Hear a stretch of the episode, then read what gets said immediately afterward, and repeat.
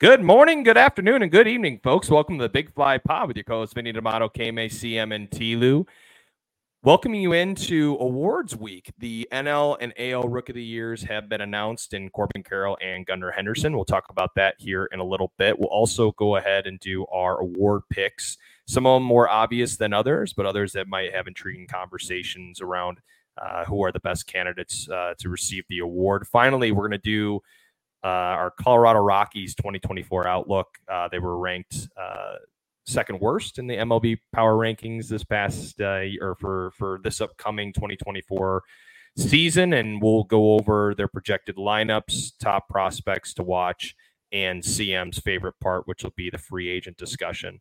Uh, and I have a little little thing at the end that we'll talk about as well. But let's check in with the fellas. Let's start with K-May. K-May, how you doing? Doing good, man. We talked last week. I was fighting a little cold. Um, we overcame it. KMA won. KMA won. Uh, KMA versus the cold. KMA was victorious. So uh, we're back. It's Monday. A little tired, but pushing through. Vinny, how was your Monday? Monday was good. Um, not coming off the cold like uh, like Kyle is, but you know, worked my my nine to five. I, I tutor after after uh, work as well. So just a busy Monday, but you know, I'm getting to dive into some baseball tonight. So no complaints there. Shocker that you give back. An absolute shocker. I mean, CM, I, what about you? CM, I know you're off the camera right now, so I know the, the YouTube folks will be uh, very disappointed, but just want to hear how you're doing. We're good. I got to figure out this whole camera issue, but I'll get that situated before next week. We will. We will. We will prevail. Well, boys, let's let's uh, let's talk uh, really quickly about the Rookie of the Year awards were announced. Uh, Corbin Carroll out of the NL from the Diamondbacks was your winner, along with the AL winner being Gunnar Henderson from the Orioles. Both 22 years old, both unanimous winners, receiving all 31st place votes on both their sides. Carroll had one of the greatest rookie seasons we've seen, with the first rookie ever to have 25 or more home runs and 50 or more steals. He led the D backs with 161 hits as well and was their first Rookie of the Year in D backs history. Kodai Senga finished second, along with James Outman finishing third.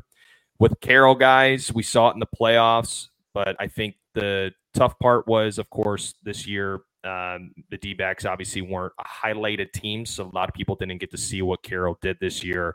But uh, let's start with you, K-May. You're you know seeing what Carroll did this year. Just your initial thoughts and where where you could potentially see him or what can he become moving forward.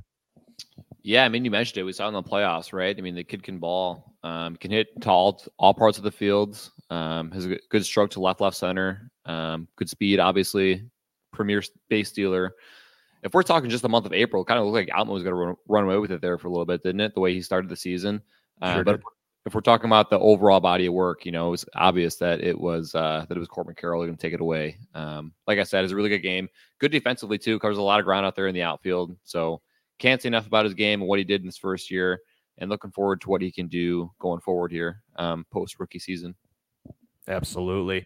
Now, Talking about Gunnar Henderson, he led all rookies with 28 home runs and 66 extra base hits. He beat out Cal Ripken Jr.'s record for most extra base hits by a rookie in O's history. He ended up with 82 RBIs and ranked first on the O's with 100 runs scored. Uh, the last rookie of the year for the O's was Gregg Olson back in 1989, not the tight end. Uh, Tanner Bibee finished second in the standings, and then Triston Casas finished third. The fantasy baseball gurus themselves, CM and Vinny. I'll start with you, Vinny. We saw this kid coming up through the ranks. We saw we knew that the O's were um, loaded in regards to their farm system, and this kid did not disappoint. Yeah, um, you know, Gunner. Obviously, he like you said, he was highly touted throughout his his rise of the minor leagues, and when he came up, he just exploded on the scene, right?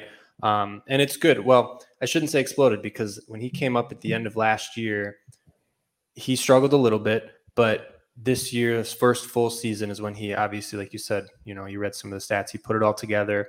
He ended with 28 home runs. You would have liked to see him hit better than the 255, but um, you know, he's just he's an elite um, bat any way you slice it. I'm really happy to see Bibee get into this as well. Um, Cleveland just is a pitching factory. I, I, don't know how they do it or where they find these guys, but um, you know they're just it's unbelievable what they can do. And then Casas, a, a, fan favorite in Boston. They seem to love this kid. They a weirdo. A, a, premier first baseman of the future, like Freddie Freeman 2.0. He's got massive, massive raw power. And, you know, you only saw it in 24 home runs this year, but he's going to be a perennial 30 home run bat. And he's going to be on many MVP lists if, you know, he has anything to say about it over the next 10 years or so. So, um, huge list, you know, lots of exciting guys on both sides. And, um, yeah, that's all I got for now. CM, while I know Gunnar Henderson will be a Colorado Rocky in 2031, but just your thoughts on the, traje- the trajectory of where this kid can go. I think he's in a really good spot right now, being in a pretty young Orioles lineup and having the surrounding pieces there with him. Um, I know that they're really going to build around Adley Rutschman but to keep him, keep Henderson involved in that lineup and be able to really just use those two guys as the core pieces of what they are looking like they're going to be building up, I think is going to be really good for them and especially really good for for Gunnar Henderson. I mean, winning rookie of the year, you know, pretty much solidifies that you were worth all of the hype that you had. And with him early on, it was a lot of talk about how everybody knew that he was going to be a special talent. Um, so for him to really fill the shoes that had been been built or fit for him is, I think, a very good sign for what he can do in the future and what Baltimore has to look forward to with that. Great breakdown. Fifth time in history that the MLB had both Rook of the Years uh, year winners win unanimously. Uh, significance of winning this award. So both the D backs and Orioles will receive an additional draft pick at the end of the first round. The new rules were implemented prior to the 2022 season. The rule only applies to teams that had their rookie of the year on the opening day roster. So that is very significant, uh, seeing what you know, obviously with the talent that's coming through the draft these days and what the co- when when the COVID seasons, you know, uh, expanded a lot of their careers through uh, the college ranks. Now they're going to be looking at some of these guys to pick up in the first round, and will be damn good picks as well. So uh, congratulations to both Gunnar Henderson and Corbin Carroll. Now looking at our award pick section, I'm I'm going to kind of filter out and see how we want to navigate this conversation. But we'll start with the manager of the year, which will be announced uh, Tuesday. So technically, if you're listening to this episode tomorrow or on Tuesday, the award will be announced that night. The for the NL, the coaches were Skip Schumaker of the Marlins, Craig Counsell, formerly for the Brewers, and Brian Snitker of the Braves. Skip Schumaker was his first year as a manager. He led the Marlins to an 84 and 78 record and earned a wild card berth for their first postseason appearance since 2020 and their fourth appearance all time. He increased their win total by 15 games from 2022. Boys, I felt like for Skip, if I'm looking at the top candidate, I'd put him above uh, Counsell and Snitker right now, just because of the fact of not only did he obviously increase this win total and and uh, with really a ball club that was injury riddled, Sandy Alcantara was not the 2022 Cy Young uh, Sandy that we had or that they had. So, in my personal opinion, I'm looking at Schumaker as as the winner of this. Vinny, what are your thoughts? Well, this is where we'll have our first disagreement, and this will be fun because I am actually going to say I think it should be Craig Counsell. Um, nothing against Schumaker and and Snitker, obviously. Well, I'll start with Snitker just real quick because nothing on him, but I feel like I could lead the Braves to a 95 win season, right? Like anyone with a pulse, I feel like can lead that team. I mean, no, again, probably not true, but they're just so wins, loaded. by the way. But keep going. What? I'm sorry. 104 wins, but keep right. Going. I know that, but like I could lead them to 90 wins is my point. That, you know, easy. And Tyler, maybe you would lead them to a 500 season if you're lucky. But um, the reason I I don't go with Schumaker because it's it's neck and neck when you look at it the when I look at manager of the year, I think about expectations, and you're right. Miami didn't really have very high expectations, but I also think like you know they finished with a negative 57 run differential. I don't think they played themselves into a playoff spot as much as the Cubs and the Padres kind of played themselves out of those final two. And so I think that's the reason why I lean Counsell is because he just kind of was the consistent man. He, you know, I, I think their situation got kind of overshadowed by the early playoff exit. Um, so I don't want to let those last two, three, or two games against the hot Diamondbacks team kind of leave a sour taste. They ended with 92 wins and they navigated without, you know, Brandon Woodruff for basically most of the year. So as far as expectations goes, you know, they don't have a lot of offensive power. They don't have, you know, aces. They just kind of have a good all around team. And um, Counsell, I think, brought out the best of it. So we'll see, but I'm I think it's going to be Counsell in my not so it's professional. Okay to disagree. It's Okay. okay to be okay. Jamie, It's what okay about to be you, wrong, man? Tyler. okay, man. What about you, buddy? I'm going to agree with Tilo on this one. Um, I have Schumaker at the top of my list. I think a really um, underrated or not talked about enough skill is first year's man first year managers coming in having success, um, like Schumaker did. Um, especially, you know, like we said, the the Marlins were not on anybody's radar going into the season, and the way they were able to kind of navigate and sneak into the playoffs was a really, really good accomplishment for them. I think. Um, Benny, you talked about how they had a negative run differential. You know, it looked ugly at times, didn't always look pretty. But hey, wins are wins, right? That's all that matters at the end of the day. And they were able to stat together wins and sneak into the playoffs. So I just think the success, like I said, as a first year manager, the way they're able to get into the playoffs. Yes, they got knocked out by the Phillies um, pretty handily, but I still think you got to give the nod to him being a first year manager, just seeing the success that he had um, this season. CM, are we making the vote of Schumaker as an entire group, or are you gonna go with Snitker here? Uh, not going with Snit. I actually, I'm gonna go um, with Counsell, like Vince. Uh, I think you know it, it's important to remember that these get voted on before the playoffs, so playoff performance doesn't really get factored into how um, the manager is seen for this award. But I think, like what Vince said, you know, navigating without one of your main starting pitchers and sort of having to piecemeal a little bit of a staff together, having your all star closer uh, be traded away in the middle of last year, and um, having to utilize Devin Williams, who not really a true closer, but sort of put him into that role. And then on the offensive side of things, there's really nobody who stands out in that lineup. But putting everything together the way that Counsell was able to put it together, I think, is what is going to get him the nod for this award. Um, I also think it's kind of surprising that David Bell wasn't a candidate from the Reds to Great point.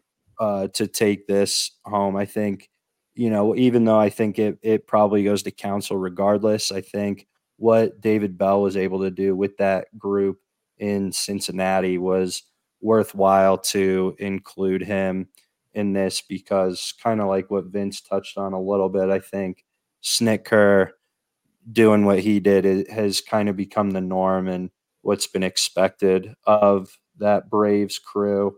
Um, but anyway, going back to the main main topic, Counsell would be my pick for manager of the year for the National League.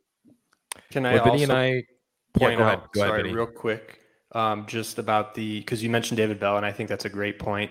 That that team lost 100 games last year, and it used 65. I got the numbers right here. Used 65 players, um, and had rookie pitchers start 53 games, and for them to be two games out of the playoff, I mean, you're you're absolutely right. He should have been right there if he wasn't. So just wanted to throw that out there. Good, good, good eye, Christian. Great breakdown, fellas. I mean, Craig Counsell, Vinny and I can agree on one thing, and we are very, very excited to see this man at the helm of the Cubs. He won the NL Central title for the third time in his tenure with the Brewers, posted it, like Vinny mentioned, a 92 and 70 record as he made the playoffs for the fifth time in his career as a manager. Snitker uh, recorded their helped record uh, the Braves' six straight NL East title. So, some qualified candidates there. Looking at the AL Manager of the Year choices, uh, the coaches of the list were Kevin Cash of the Rays, Bruce Bochy of the Rangers, and Brandon Hyde of the Orioles. I think this is another intriguing conversation, fellas, because we look at both uh, Bochy and Hyde having uh, extremely, uh, extremely good years, but a guy like Kevin Cash with numerous injuries and the loss of Wander Franco, uh, he still led the Rays to their sixth consecutive winning season and fifth straight postseason berth with a 99 and 63 record. I know that previous years do not matter, but you still like to highlight the success of these guys. Bruce Bochy, of course, returned for his first season uh, as a manager uh, since 2016. Uh, he compiled a 90 and 72 record with the Rangers, of which, of course, led to their infamous uh, World Series championship. Uh, he was the perfect man for the job, winning his fourth World Series title. Um, of course, like I mentioned, this is supposed to go for more of the regular season, but talking about the playoff experience and, and expertise of Bochy obviously helped lead them to that championship. Finally, a guy like Brandon Hyde, um, talk about a guy who stuck with it uh, from a 54 and 108 win record in 2019 to now a 101 61 record in 2023. Uh, Hyde has been a part of one of the best transformations in the history of baseball, if we really look at it. Um, while their farm system is loaded, Hyde, you know, managed a very, very young ball club.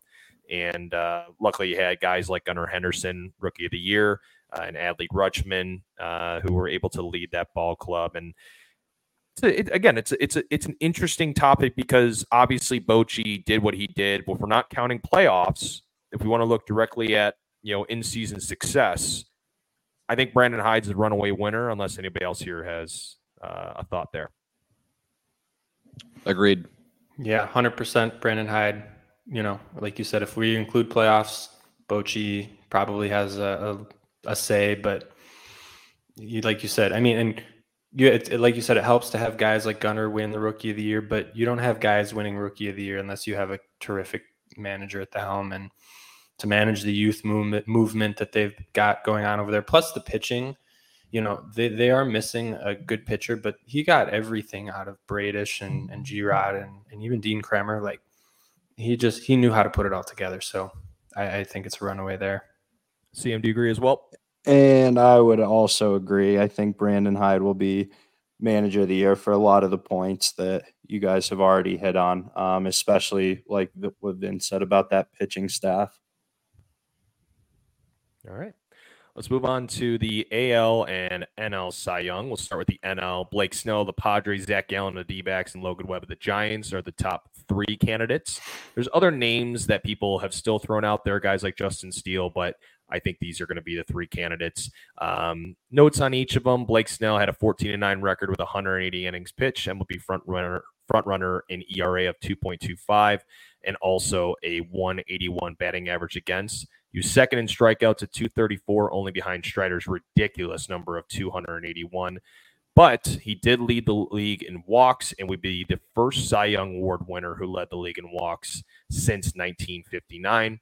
Zach Gallen most wins of the finalists was 17. He compiled 210 innings this year with 220 Ks and a 1.12 whip, still high in those categories uh, across the ranks. Finally, Logan Webb, having had a really underrated season, obviously has been rewarded that with the candidacy for the Cy Young. He led the league in innings pitched at 216, also tied for the league lead in whip at 1.07. He ended with 11 and 13 record. While the record doesn't show a success, the Giants had a down year, uh, but he ended with a 3.25 uh, ERA at 194 Ks. And it was CM's prediction uh, before the year started to win the Cy Young. So, CM, I did want to give you a shout out for that. Fellas, this is a difficult one because of the fact of Blake Snell's uh, league leading in walks or le- being the league leader in walks. Excuse me. Do you guys foresee the MLB uh, and the in the in the the individuals that are picking these winners? Do you see that being as much of an issue with the stat line that he has on the, in the other stat categories, or do you see um, maybe Zach Gallen or Logan Webb sneaking through and winning this? Let's start with uh, CM. What do you think? I think this award really just boils down to ERA and strikeouts. So I don't think, um, you know, even though I would love to say that I'm sticking with my guns with Logan Webb from all the way back in March when we made our preseason predictions, I think that Snell posting a, a very, very good ERA and a very high strikeout number um, is what's going to be what gets the job done because walks really only matter if you're giving up runs. But if you're able to keep that ERA down and not let those walks score, um, you know, I think it, it works out in in his favor. We talked about him as a as a with his free agent candidacy and and what he can be towards teams. Now the Cy Young thing is great, but for the future, you know, can we see him being able to sustain something like this or improve upon it? Because if he's able to improve upon it, you're going to get one of the probably one of the better pitchers of this generation if he's able to really figure it out because he's been so good for so long, but that has hindered him uh, in the long run. So interested to see what he uh, gets in free agency. Vinny, K any uh, any difference? Any difference in opinion there, or what are your thoughts? I'm going to agree with CM. I think the award is a ERA and strikeouts award, very much so. Um, also in the league low in hits per game, 5.8 hits per game was the lowest in the majors. So I think that matters a lot as well. Yes, he walked a lot of guys, but you know he was able to kind of work around that and uh, you know really kind of limit the damage when he could. Um, Zach Gallen, obviously a great year. If it was a pre All Star break award, definitely go to Zach Gallen. Struggled a little bit down the stretch there post All Star break. Um, but if we're talking overall body work, I agree with CM. Um, I think it's Blake Snell. I I will try to play devil's advocate here because while while I don't think that CM that you're wrong that it's ERA and strikeouts, I'm hoping that the committee or whoever does vote on this is able to look past it because I really do think Logan Webb deserves this award. And, you know, I can talk about the walks. You know, I can tell you that Blake Snell walked five guys per nine, which is just, you know, it's just not good. And yeah, he he keeps them off the, um, you know, keeps them from scoring better than anyone. But his, and you know, this is where I'm not sure. You know, it's a results game, but at the same time, Snell also has the worst expected ERA out of this whole group. I think maybe he was just, it's a combination of good luck and having a good defense behind you. You know, Logan Webb, the Giants have I think it's the worst defense or the second worst defense in the major leagues. He had a sub three FIP, which is um, fielding independent pitching. So essentially, how well did the pitcher perform outside of run metr outside of park metrics, defensive metrics, like the things that he can control? How well did he perform? And he has the best FIP and XFIP out of this entire group. And he threw for the most innings. You know, he threw for 216 innings, which you know, he's a workhorse. So the the other thing that I will say about Snell is the thing that bothers me is he went into the seventh inning one time this entire year, um, and that was when he had the no hitter going. Um, I just, you know, it's hard to to fathom for me a guy who who can only throw six max, and I think most of the time he threw five. I just can't imagine him winning the Cy Young, walking as many guys as he did. I won't be shocked, right? Two two five ERA and second most strikeouts they speak for themselves. But I think Logan Webb is the best pitcher, and I hope that you know I hope that the committee will see that as well.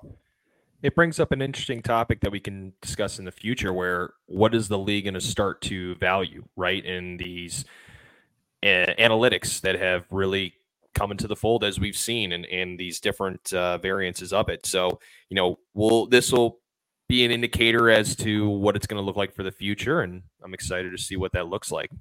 Uh, great breakdown, guys. Uh, let's let's roll into the uh, AL Cy Young, excuse me, where I don't know if we really have to go in depth on this. Uh, it's Gerrit Cole, Luis Castillo, and Kevin Gausman who are the candidates, but I would probably predict that all of us would go with Gerrit Cole, 15 4 record over 28 starts, led all pitchers with a 2.63 ERA, also led the league in innings of 209, whip at uh, 0.98, and quality starts at 24. Does anybody disagree?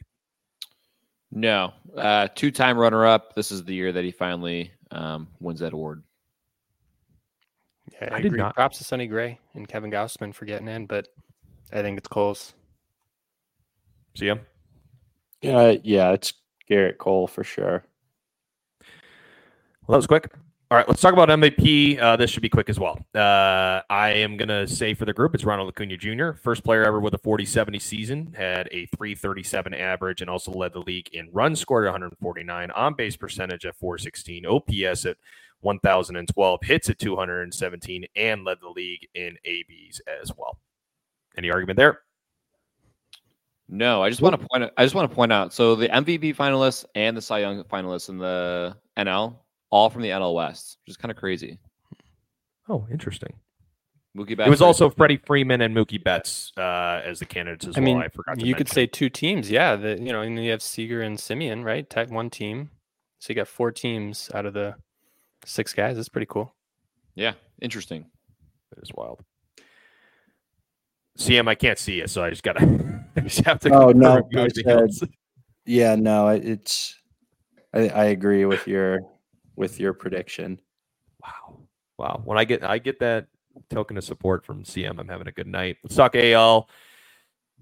Ohtani, whatever this man wants this offseason, blank check him whatever he wants. He led the uh, AL in home runs at 44, o- OBP at 412, slugging at 654, an OPS of 1066. Seager did league did lead the AL in doubles at 42, and Semien led with 185 hits. But as an overall group, we're all going to say Ohtani, right? Yes. Not, not particularly close. Not even. It's unfortunate. Yep. I don't think anybody else will win it for probably as long as he's in the American League. Would a National League switch make it interesting if he signs with, Acuna. say, the Cubs? Sorry, that's just my my fangirl coming out. well, Shohei, maybe, come to the Cubs. You know what? Shohei, maybe to the Rocks. Let's talk the Rockies, fellas. Ooh. Let's talk big storylines going into the season. CM's team, the guy's been wanting to talk about it all day long. If he had his camera working and if his IT company could figure it out, golly, this guy would be fired up right now. Let's talk about your Colorado Rockies uh, and the storylines surrounding the team. Let's start with Kris Bryant, who might not be able to play over 20 games. Christian, what are your thoughts there? Yeah, it, it's awesome. You got you you take all your eggs and put them in one basket with not ever wanting to sign anybody to a big deal and then giving your franchise player a huge extension only to trade him and then pay for the Cardinals to take him from you a couple years later and then you sign a broken scrub player who had one good year when he was a rookie and then that is what everybody wanted to shape his whole career based off was his rookie year in Chicago and then comes here to collect a paycheck and basically do absolutely nothing. Um, I don't know what what the plan's going to be with Kris Bryant. I mean, he's not going to play third base. He can't play in the outfield because he'll get hurt too easy. You can put him at first base. Um, and let him play over there. But as soon as he has a streak where he goes four games in a row without a hit, he's going to end up on the IL for 30 days or 60 days. So I, I think that there's, I, I wish, I wish you could just go back and redo the deal. And they should have learned from Ian Desmond, but they decided to do the same thing with Kris Bryant, who I I don't I don't know what is going to happen with him next year and where he's going to play. Um, if it's not at first, because it won't be DH either. I I do see him starting. I, my projected lineup is him at first base. I think that makes the yeah. most sense. CM, unfortunately, you are right. Uh, hasn't played over 100 games since 2021, which was when he was with the Cubs and the Giants that year. Since then, 93, 51, 42 games in 2022 and only 80 games in 2023. I feel for you, man. When he had left um, and was traded, I have to be honest, that I wasn't too concerned just because what you saw after the World Series year and maybe you know how this guy was going to project for years to come. Uh, he signed a, se- uh, a seven-year, 182 million dollar contract back in 2022. So, I mean, if you're if you're hoping for one thing, and, and as a as a you know a fan of him for for the years and obviously what he did for the city of Chicago. I, I really am hoping that he turns it around because it has been extremely sad to watch. Um, looking at the 2024 projected lineup, uh, per a couple reports that I saw, Charlie Blackmon and Wright, Ezequiel Tovar, a very nice shortstop that you guys have uh, in in the two hole. Nolan jo- Nolan Jones, who can hit some absolute nukes, and uh, we saw that there in uh, the 2023 campaign in left field. Kris Bryant, CM's favorite player, batting fourth at first base. Elias Diaz at catcher. Ryan McMahon at third base. A really really nice third baseman. Um, I'm gonna bl- I'm absolutely gonna butcher this guy's name. Uh, CM is it Elehuris Montero? Uh, that was pretty close. Elarus you. Montero. Okay, he's at the DH. Brendan Rodgers at second base. Hopefully, he does not have a injury riddled uh, season like he did last year. And then the unbelievably uh, talented center fielder Brenton Doyle uh, rounding it out in the nine hole.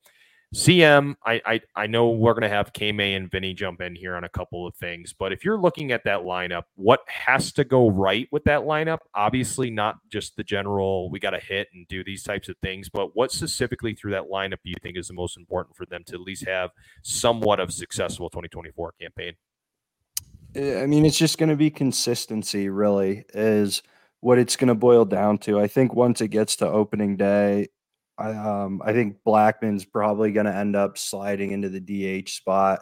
And then you're going to see another young guy um, like Sean Bouchard or Michael Toglia probably playing in the outfield instead of Blackmon, um, just for I mean, to use the basketball term for load management purposes, um, and just making sure that that Blackmon can play every day because that's the most consistent guy in the lineup, and it has been for years. Um, I think, you know, McMahon had a little bit of a hiccup this past season, but he's by far and away the best bat in that lineup.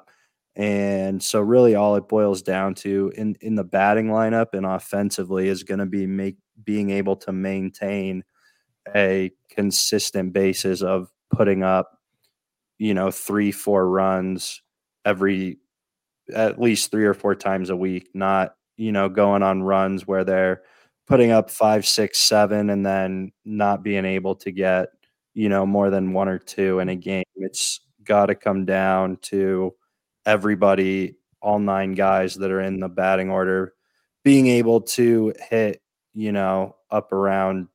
I mean, even if they can just maintain a two, 220, 230 average for most of them and have like a team batting average around 240 would be, I think, good for them. Nice. K May or Vinny, one of the two. In your opinion, which position do you think they need to find a free agent for?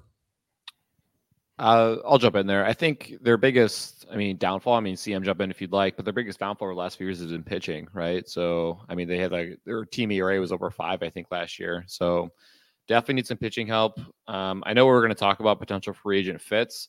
I'm not saying this is likely, but I'm saying it would be a really good fit um, here. It would be Jordan Montgomery, really high ground ball rate um, as a starting pitcher, and pitching at Coors Field. Obviously, need to keep the ball on the ground and out of the air. So, I mean, that would be an intriguing fit. I don't think they're going to open the pay, the open up the checkbook and write in the check. Um, but that would be an intriguing fit for me. But if you can just plug some holes in that pitching rotation and SCM said find some consistency in that lineup, you at least have a little bit of hope. Um, something going into 2024 to kind of look forward to and watch them on TV every night. Vinny, what about you? Yeah, I mean, Kyle took the words out of my mouth. They need pitching. I mean, when your starting pitchers are Kyle Freeland, Austin Gomber, Ryan Feltner, Peter Lambert, and Chase Anderson, like that's just not a rotation. You know, even though you're in Coors, that's just not a rotation that screams anything good is going to happen. And it's too bad for Herman Marquez too. I, you know, I, I really was a big fan of him. I think he's been underrated being in Coors. I think he's a much better pitcher than um, his numbers have kind of shown. You know, I think they're a little inflated, but you know, offensively, it seems like they're if they can stay healthy, that's the big, you know, the big um what's the word? you know, caveat. That's that's what I'm thinking Yeah. of. If they can stay healthy, they don't have a terrible offense. You know, like you said, Blackmon and Wright, Nolan Jones. He he looks like the real deal. I mean, He's excellent. I'm a big fan of what Nolan Jones can do, and Brenton Doyle, obviously center field, defense first, but he brings what you need. And then you had, you know, Elias Diaz was an all star for you last year. He was one of the best bats that you guys had. I think Ryan McMahon will bounce back. Ezequiel Tovar, excuse me, is only going to get better as he gets older. He's also defensively just outstanding. So they have some pieces. Um, I was never a big fan of Brendan Rodgers either. Um, so I hope that he can prove me wrong. I don't think he's got a lot of pop in his bat. And correct me if I'm wrong. I don't think he's attempted a stolen base in his career, which I think is kind of interesting. Um, so I hope that uh, that he can Rodgers or Doyle? Rodgers, Brendan Rodgers. And because I was listening to some create like I believe like I want to say Daniel Vogelbach has an attempted steal in his career and, and Brendan Donovan is I could be wrong about Vogelbach, but pretty much everyone in the MLB who has ever played in the MLB has had an attempted steal. And I don't know if that's to try to keep Rodgers healthy, but um, yeah, he, you know, he's just got to kind of get back to the things that made him a, a top prospect. Um, so you know they have offensive pieces, but they they have zero pitching and zero depth, um, and they just you know staying healthy and and pitching, and hopefully they can win more than they won 59 games last year. That was third worst in the league, so they they really don't have much else to go than much anywhere else to go but up. Hopefully, right? Hopefully. Fingers crossed. Hopefully, hopefully for CM because uh, we can tell by his uh, his tone that he needs it. CM, And his cold expression, his facial expression. yeah, yeah, yeah, yeah. Just, just. this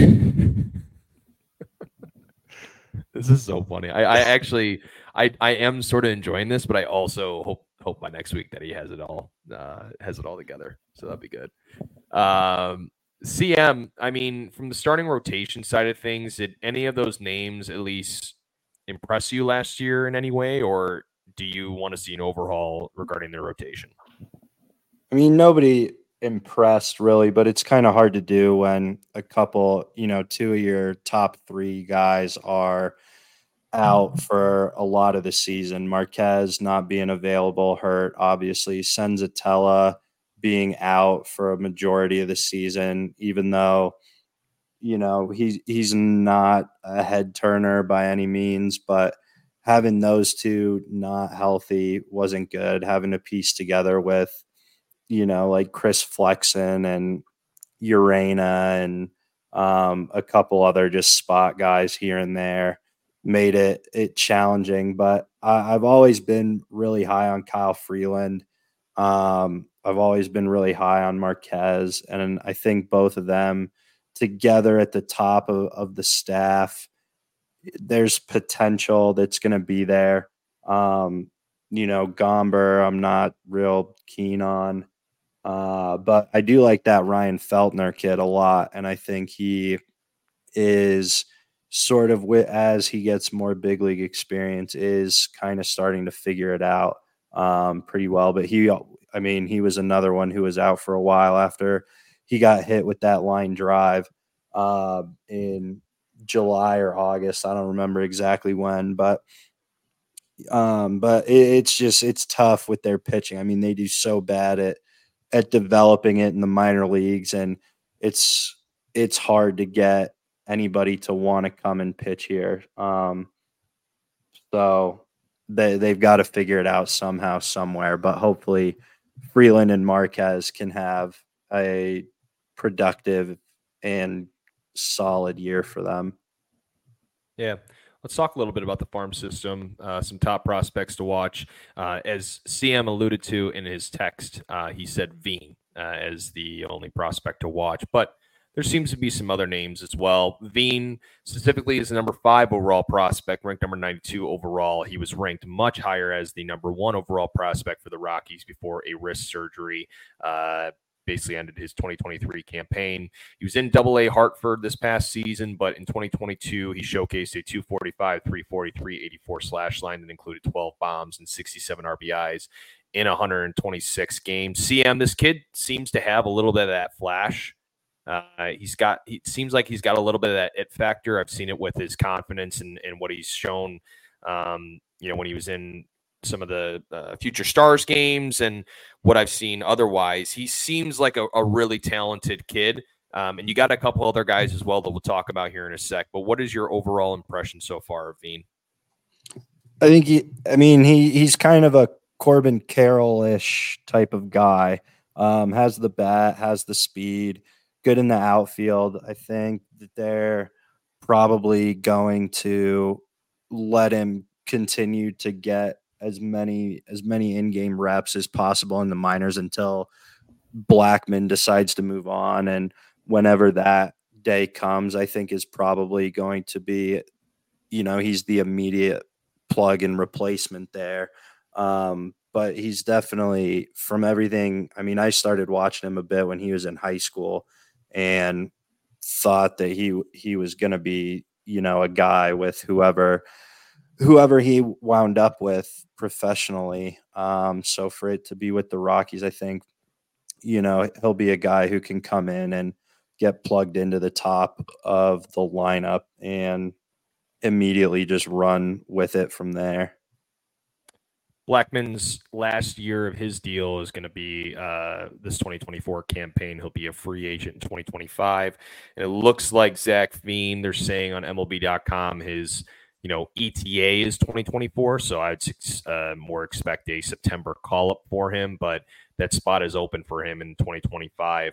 A um, couple other prospects to discuss. Uh, I'm going to screw up this guy's name. Uh, CM, is it a, a, a Dale? A Dale Amador? Adele. Uh, it's, it's just Adele, Adele, Adele. Um, yeah, Adele. Probably shouldn't. I should not be leading this podcast with some of these names that I have to discuss. He seems like a talented guy. He's now the number one overall prospect uh, in the Rockies farm system. He excelled through the minors from rookie ball to Double A. He was actually back and forth between rookie ball and high A before this last season. Had a 287, 380, and 495 slash line. Um, one of my favorite college baseball players that I've ever seen, Jordan Beck out of Tennessee. He spent half the year in high A and the other in double A. He's not a guy you're going to look towards for uh, average per se. Um, he did have a 271, 364, 503 slash line, 126 games, uh, but he did hit 25 home runs, had 122 hits, 91 RBIs, and showcased 34 doubles as well. Finally, of course, you have Chase Dollander, also out of the University of Tennessee, a right handed arm uh, that was uh, pumping 95, 96. I even saw 98 at certain points. Um, he was, I think, CM shut down for the year, not necessarily injury concern, but just because of the workload that he had. But any of those names really popping off for you, and, and Vinny and K May, I'll get your takes after as well.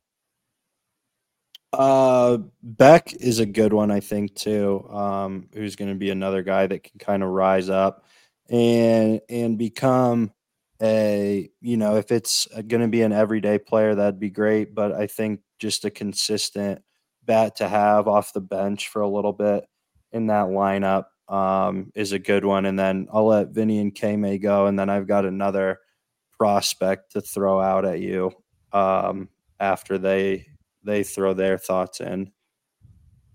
K may any thoughts yeah, just a quick kind of general observation here. Um, just looking at MLB.com, a lot of their top prospects, their ETAs, according to MLB.com, is like 2025.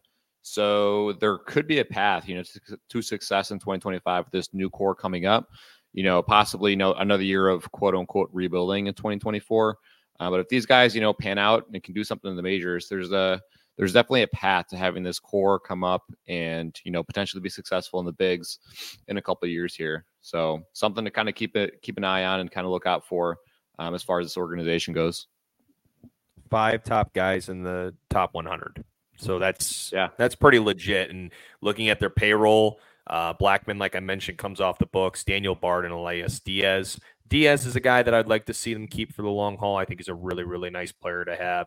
Um, but otherwise than that, pretty much all pre-arb guys or you know some of their major deals that they're going to regret. But uh, Vinny, anything else to add in there?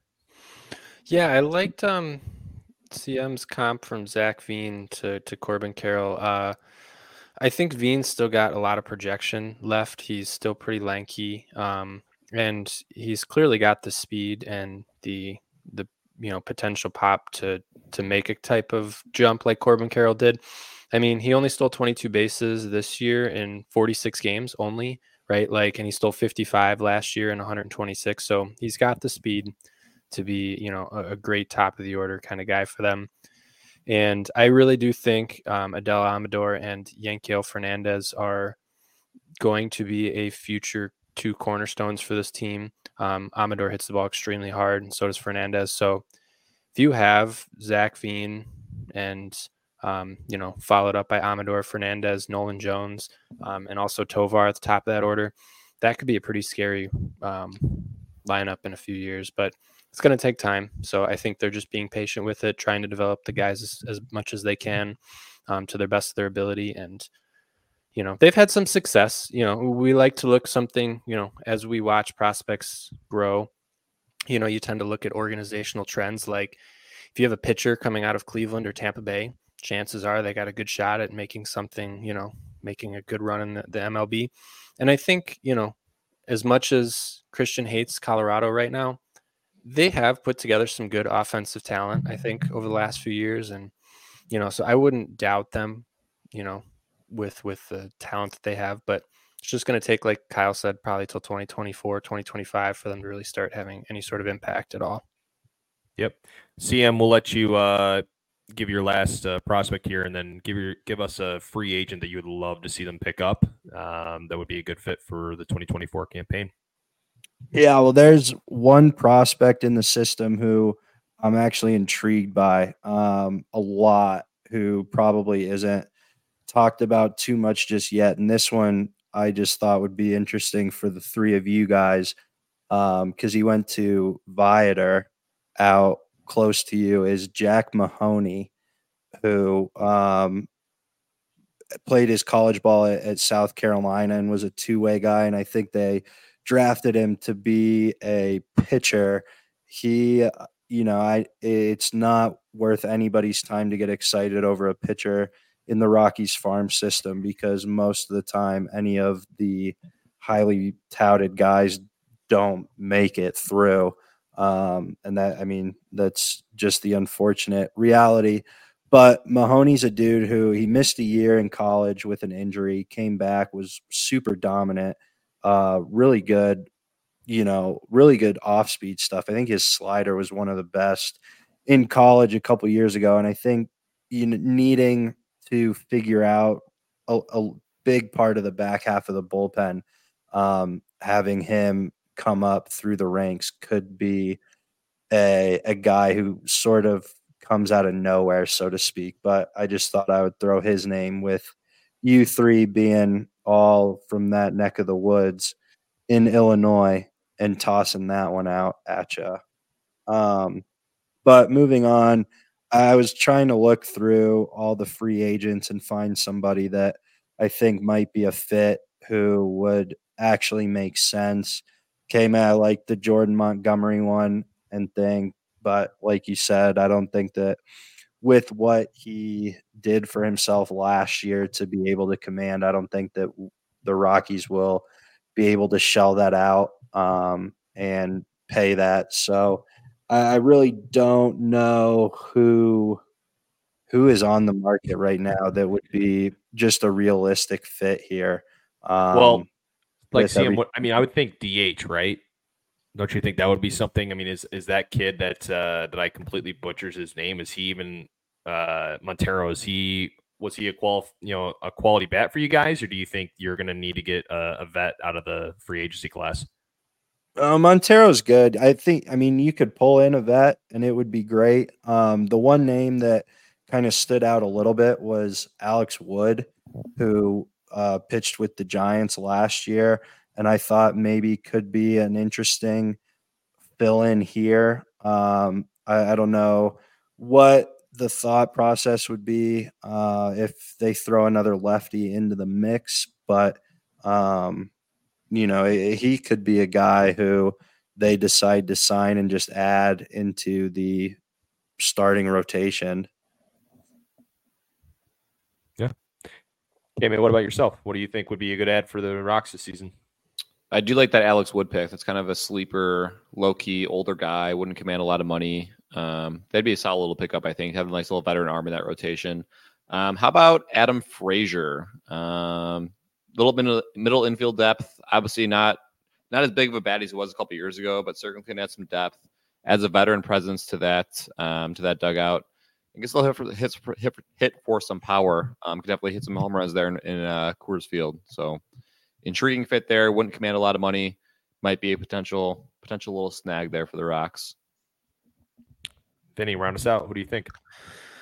I am gonna go with someone that I think most people wouldn't expect, and I'm not even sure if if it's even on the radar. But I would love to see Lucas Giolito make a, a trip to Colorado because you know I I think that they need an innings eater. You know, it, it doesn't make sense to bring in you know a bona fide ace like an Aaron Nola or Blake Snell. But if you buy Le- Lucas Giolito on a one or two year, you know, bounce back, show me what you got.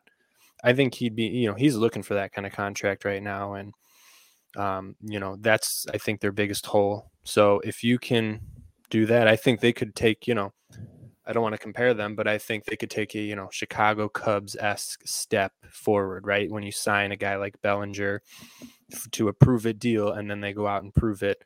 Maybe they sign a one or two of those guys and those guys go out and prove it, and then some of their youth comes up and prove. You know, Tovar I think is going to start proving some people. Um, not wrong, but he's going to show people what he's really made of. And Nolan Jones, obviously, so they have the talent, I think, offensively to you know make some people excited. But till they add a guy who can eat some innings and and show them, hey, I you know I'm a I'm a SP two here, um, which I think can be Giolito. They're they're going to be bottom of the of the NL. Yeah, got two i had two in, in mind um, you know thinking about if they wanted to shift Blackmon to the dh position i like Joc Pederson. he's uh, primarily a left left fielder but maybe you can shift things around there uh, just bringing some pop in the lineup. And then another guy of course uh, would be jd martinez uh, 36 years old 3.1 war uh, this past year.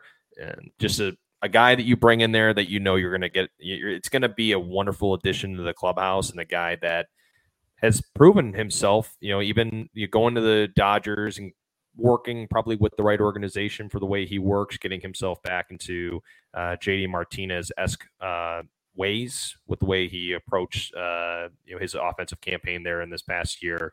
I think that'd be a really nice add, even a guy like Corey Soler. But I hope Soler's on the Cubs. Um, last thing to add, CM, uh, not to just dwindle anything else that we just discussed. Um, they're still paying Nolan Arenado five million dollars a year until 2026. Yeah, I know. Just wanted to add that in there, boys. I I was really hoping to see an infield of Nolan and and um, Trevor Story for a long time, and that's that's too bad. I would have loved CM to see that too. on the left side of the infield, but yeah, oh, it would have been that with McMahon at second. Mm-hmm. Hey boys, can we finish off with some breaking news? Uh oh. I just got a you, uh, MLB notification. Brewers finalizing finalizing plans to make Pat Murphy their new manager. Who the bleep is Pat Murphy? Anybody know? Bench coach for the Brewers this past year or past oh, season. He's the bench with, coach. Okay. Yeah, he was Counsell's right hand man, and everybody kind of wanted him to uh, come over to Chicago with with Counsell, but um, really, really well liked guy. And honestly, if Counsell's not there past couple of years, he's probably in that spot because he's uh, that well liked in the organization. Um, the only reason I know his name is because literally it's just been rumor mill after rumor mill last week, and Pat Murphy was a name that was popping up for the bench coach role. So it, we, eh, people people thought that that was probably going to be the case just because if the Brewers are going into a little bit of a rebuild, they can you know have somebody who's familiar with the organization that can kind of run through what's going on. Which I'm still shocked to even think that they might even do some form of a rebuild, but Murphy is a really, really solid hire, and um, I, I, mean, it, I think they're going to be just fine. So nice. But yeah, I would have loved to see the David Ross. I would have loved to see the David Ross, Craig Counsell. I, I was, I was thinking the same thing. That would have been, that would have been an intriguing kind of storyline. Mm-hmm. This league would have been that would have been the title. Those for... games, like if those if those two teams are fighting for a playoff spot at the end of the year, who doesn't want to see that? You know that that's fun so baseball, electric, right man. Oh my gosh. Well, boys, this was a lot of fun. Um, CM, there there is a bright future ahead. and we're all here for you. All right. Yep. We'll It's a- see when it happens. You might feel a little better once we do the White Sox podcast and we, we keep on Kyle's team. Yeah. Don't don't let me get started. I could go for hours on the White Sox. Tune in for that one. That one might be coming in really, really soon. Very, so. very soon. very very soon well boys this is uh this has been a lot of fun and folks this has been another edition of the big fly pod and uh we'll talk to you again here soon